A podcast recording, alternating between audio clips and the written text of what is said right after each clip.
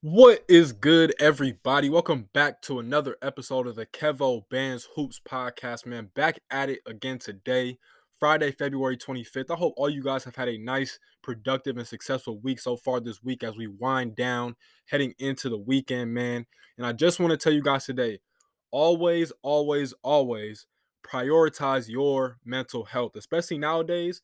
The world is slightly a bit more crazier than usual do whatever you must do. If you got to cut off a family member, a friend, do what you must do to protect and prioritize your mental health because you cannot help other people if your mental health is not intact. So always keep that in mind. But of course, we are still demanding justice for Breonna Taylor. We are still demanding justice for Elijah McClain. We are still demanding justice for Jacob Blake. And we're going to continue to demand justice for anybody out there that has been a victim of police brutality or even worse, police murderings because it simply needs to and it must stop point blank period. And also, we are sending our love and our prayers and our thoughts to the country of Ukraine. It is very unfortunate what has taken place over there.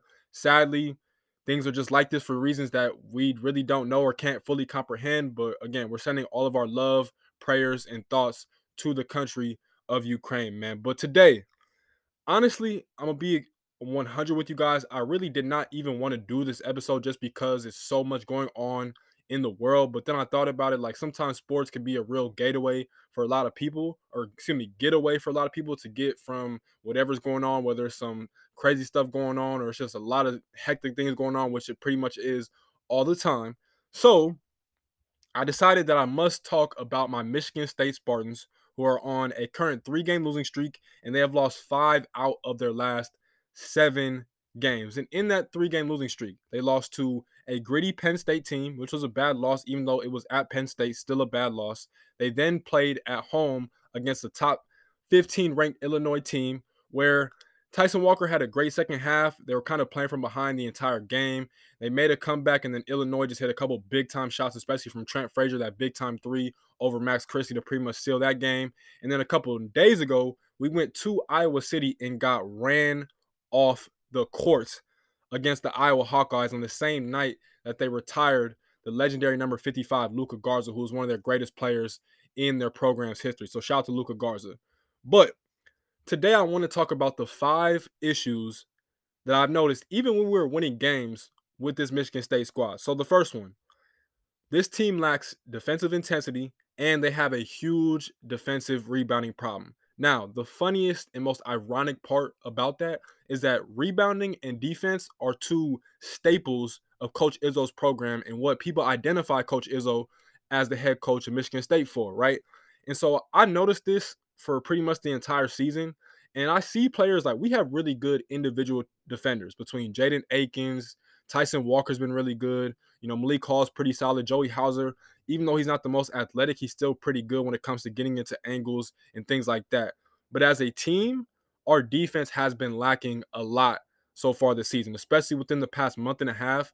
The defensive intensity just has not been there. I miss the days when Michigan State defense will get steals and get easy opportunities on the other end of the floor, or when Michigan State defense will slap the floor as a collective and not just one player doing it and the other four doing something else.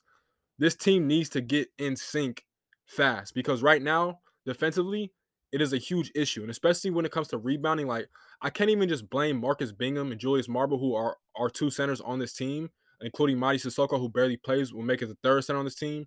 Rebounding is a team effort. And I noticed like earlier in the season, this team did a great job of rebounding as a collective. Gabe Brown will go down and get rebounds. Jaden Akins is a hell of a rebounder. AJ Hoggard will go and get rebounds. Like rebounding is a team effort, and I cannot emphasize that enough. And right now, I just don't see that effort. It feels like every time a shot goes up, it feels like it's four dudes from Michigan State watching instead of boxing out, and it's one guy that's boxing out trying to get the rebound, and then the other four to five dudes on the other team are ending up with the rebound, and that is a problem. So that's the first one. The second one, and honestly, this might be the most crucial issue for this team, is that Gabe Brown and Max Christie have been playing horrible basketball because they are trying to shoot themselves out of shooting slumps in their past three games. For Gabe Brown, he has shot four of 23 from the field, including two of 15 from the three point line. And then Max Christie in his last three games, in the three games that we've lost consecutively, he has shot 9 of 30 from the field, including 1 of 10 from the three point line. I didn't even look up the percentages. I know 1 of 10 is 10% from the three point line, which is not good. But all in all, I just watched Steph Curry before the All Star break. Steph Curry was going through a pretty rough shooting slump with the Golden State Warriors. And I believe, and I'm under the impression that Stephen Curry is the greatest shooter the game of basketball has ever seen. And one thing that Steph does to get himself out of shooting slumps is he attacks the basket. That is the best way to get out of a shooting slump. And I just have not seen Max Christie and Gabe Brown do that. Now, I will say this in the game against Iowa, they both attacked the rim one time. Max Christie did it early in the game and it got blocked. He made a really good move. He was almost at the rim, it just got blocked, and then he just didn't do it again. And then Gabe Brown, he did it, and for some reason, he missed the easy layup and he just never attacked the rim again. And so I'm just looking at them like, if Steph Curry, the greatest shooter the game basketball has ever seen, if he knows to attack the rim when his shot's not falling, then what makes you guys, no offense to Gabe Brown and Max Christie, who I love to death, but why do you guys continually try and shoot your way out of a shooting slump? The way to break out of a shooting slump for all the young hoopers out there that are possibly listening to this podcast, you must go to the rim, whether it's to try and get a layup or whether it's to get fouled and go to the free throw line because the free throw is probably the easiest opportunity at points that you're going to be able to get. And you just want to see the ball go through the basket. And that's my biggest thing. Like, I love Max Christie and I love Gabe Brown. And when this team was at its best, Gabe Brown was performing at a high level. But ever since he's got into the shooting slump, this team has taken a big dip in production. They just do not look like a top 25 team. They barely look like a top five team in the Big Ten. And so that concerns me because I know they can hit shots, but if you're going to try and keep shooting shots to shoot yourself out of a shooting slump, you are not helping the team. And as much as I love Gabe Brown, if he's not hitting shots, then honestly, he's not really playable. As much as I hate to say that, that's just the truth of the matter. And I can almost make the same case for Max Christie. But luckily, the thing with Max Christie is, even though he doesn't necessarily get to the rim, he loves to take that mid-range pull-up, which is still a tough shot nonetheless. I'm not even going to try and discount that or discredit that. It's still a tough shot, but at least it's a more high percentage shot. And I know he's actually trying to attack the defense and stay aggressive. And so my biggest issue with them is that those two guys, they are Michigan State starting shooting guard and small forward. And at the same time, Gabe Brown is a captain of this team. So this team needs him to play not even at a high level, but at a consistent good level. Because otherwise, again, this team is – not even a top five team in the Big Ten. So I need both those guys to get it together and not even just attack the rim. Because look, if you're a Michigan State fan, you know Gabe Brown is not the type of player who you give the ball to and you say, go and get a bucket. No, Gabe Brown is a catch and shoot shooter. He's a spot up shooter. And the only real time he's to attack the rim is when the ball is going from side to side and he beats a closeout. You know, it's a closeout that he has the angle and he has the advantage and then he can try and get to the rim. But if it's not like that, if it's a one on one situation, he's barely going to put the ball on the floor. And if he does, he's probably going to pass right after he dribbles because that's just not his game. Max Christie can go. The reason I get frustrated with Max is because I know he should be a lot more aggressive than he has been. And yes, he is he has been pretty aggressive for the most part, but I just know he could get to the rim at a much higher rate than he's even attempting to. It, it, doesn't even feel like he's trying to. It just feels like every single time he's taking a one dribble pull up and he's liver dying with that move. And that's just not the right thing. And I also know that right now, Max Christie, just being honest, as a freshman, he has physical limitations playing in the Big Ten because the Big Ten is a physical basketball conference. If you look at Max Christie, he is a skinny, lanky dude. So he can't really get to the rim 24 7, of course, but I know he could get to the rim way more than what he's shown this season. That's why I need him to be better. So that's the second problem. The third issue, and I noticed this again early in the season when we were winning games in the battle for Atlantis and early in Big Ten, you know, conference play. This team, and this is my one and only knock on our point guards, AJ Hoggard and Tyson Walker. This team is not good at all when it comes to transitioning in the fast break because it's so I can think about so many plays where I felt like Tyson Walker and AJ Hoggard could have made a right pass for easy layup in transition. And for some reason, they just did not see it. Like it just didn't happen. And then we end up getting stuck in a half court offense. And if you know, our half court offense is not that good because once the play breaks down, all it is is a point guard pick and roll. And that doesn't really translate into quality possessions. And so we need to start taking advantage of the fast break because once you start to play better and better teams, you only get a limited amount of fast break opportunities. And when you get those opportunities, you must punch them in because if you don't, you're literally taking points off the board for your team. That's literally exactly what's happening. So I need both those guys to be better in transition. And it frustrates me too because as a point guard, the one thing you want to do is get the rebound and push the ball and get easy opportunities in the fast break. Like you have in the fast break in transition, you get to play free, you get to play loose, you get to find the open man and just run. And any point guard that ever plays basketball wants to do that for the most part. There's no real point guard that just wants to bring up the ball every single possession and run a half court offense. It's no way. Unless you're the coach's son or daughter, then maybe. But every point guard, for the most part, they want to get out, have fun, get up and down, and get easy looks for their teammates and especially for themselves. And so I want Tyson Walker and AJ Hoggard to be not even just more aggressive in transition, but just to be smarter because I know they could get easier points and buckets in the fast break. So that's the third issue. My fourth issue Marcus Bingham, man. And it's not even Marcus Bingham because a lot of this, I'm gonna be honest, it goes back to Coach Izzo and the coaching staff. Like as much as I talk about the players and what they can be doing better, a lot of this falls on Coach Izzo and his coaching staff. Like the first issue that I named when it comes to a lack of defensive intensity and a defensive rebounding problem, yes, that falls on the players, but that also falls on the coaching staff just as much because again, those two things are staples of Tom Izzo's program. So this issue is actually the weirdest one to me because I can just not explain for the life of me why this is even an issue. But the lack of trust that the coaching staff or Coach Izzo, I don't really know who it is, but I think it's Coach Izzo. The lack of trust that they have in Marcus Bingham Jr. is so scary, and I do not understand it. And the reason because Marcus Bingham is legitimately our only rim protector on this team. And in the past three games where we've lost again to Penn State, Illinois, and Iowa, Marcus Bingham is only averaging 13 and a half minutes per game. Your starting center is only averaging 13 and a half minutes per game in a 40 minute ball game. That's concerning. And I know Marcus Bingham has always had, just like Max Christie, physical limitations. He's very skinny. I understand that. And I know they've said he's had some stamina issues and all these things, but it's no reason for your starting center in the Big Ten, especially when you got guys like Kofi Cockburn, Hunter Dickinson, Trayce Jackson Davis, just to name a few, it's no reason for your starting center, Marcus Bingham Jr., to only be averaging 13 and a half minutes. That's just not good. And this is nothing against Julius Marble because I actually like some of the things that Julius Marble has given us this year, especially on the offensive end of the floor. But Marcus Bingham he helps us become a much better defensive team just because of his instincts. And also, too, I will say he does have a knack of getting into foul trouble that he does need to be better at, especially him being a senior. His fourth year in the Big Ten, he should be better than what he is. I understand that. He does have a foul trouble program. But I honestly feel like if Marcus Bingham played down the stretch in the game against Illinois, we probably would have won that game. You know why? Because Marcus Bingham is a better defender than Julius Marble, and he would have done a better job on Kofi Cockburn than Julius Marble did. And again, this is nothing against Julius Marble. I don't want anybody to think that I'm taking shots at Julius Marble because I appreciate what Julius Marble has given this team this entire season.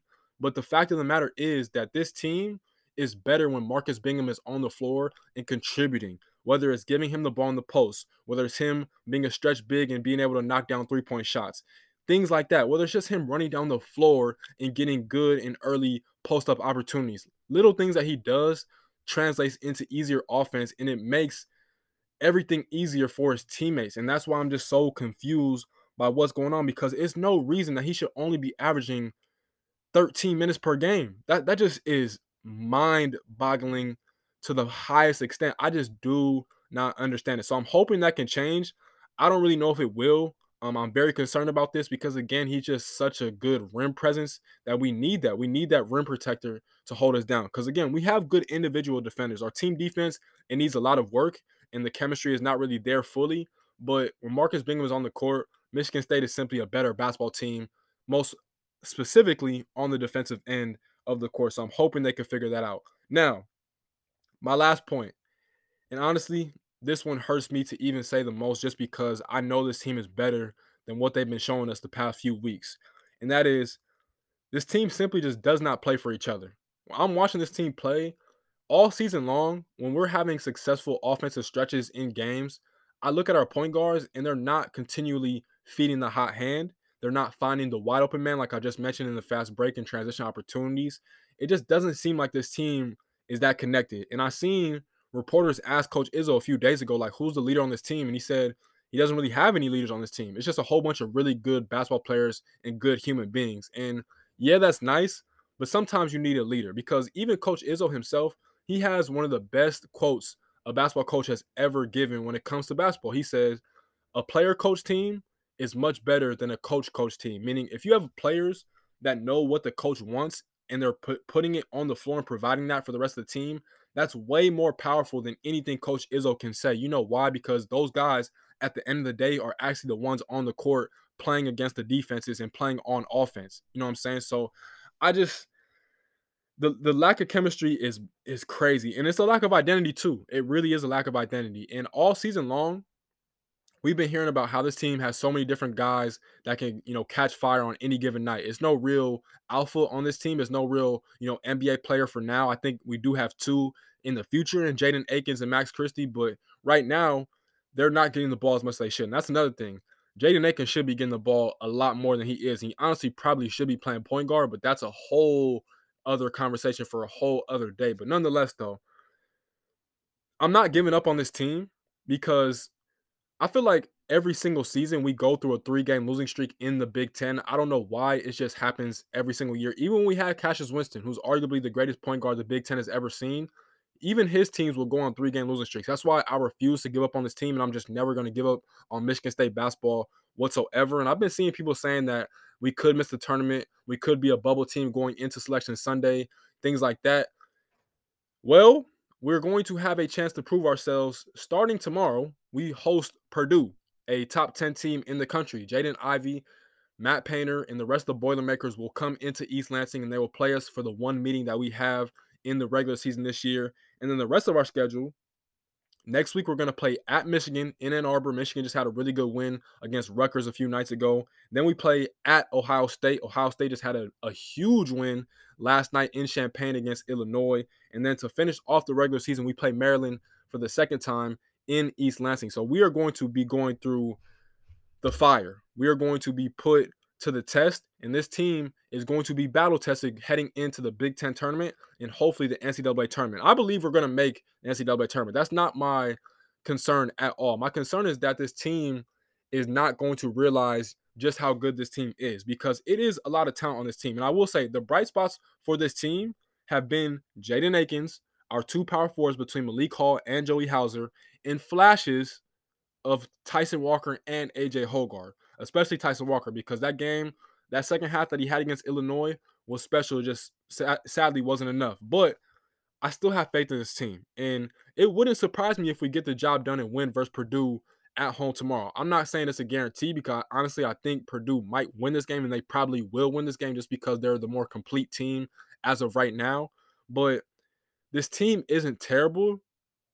They just have not realized their full potential, and that's the concerning thing because you have a lot of veterans on this team between Malik Hall, Joey Hauser, Gabe Brown, Marcus Bingham. It's so many veteran players on this team that have been in and played in big time college basketball games. And I don't understand why these guys aren't taking the initiative and fueling the fire for the rest of the team to hop on board and to buy in, not only to what Coach Izzo's trying to say, but especially what those guys on the floor are trying to say. So hopefully we can turn things around. You know, I, I, don't think that this team is terrible. I don't think that they're necessarily elite. I think they're a really good team. I think they're a solid team. So we'll see how they're able to build off the rest of the season. I'm I'm super curious, but for now, we'll see. It starts tomorrow again with this game versus Purdue.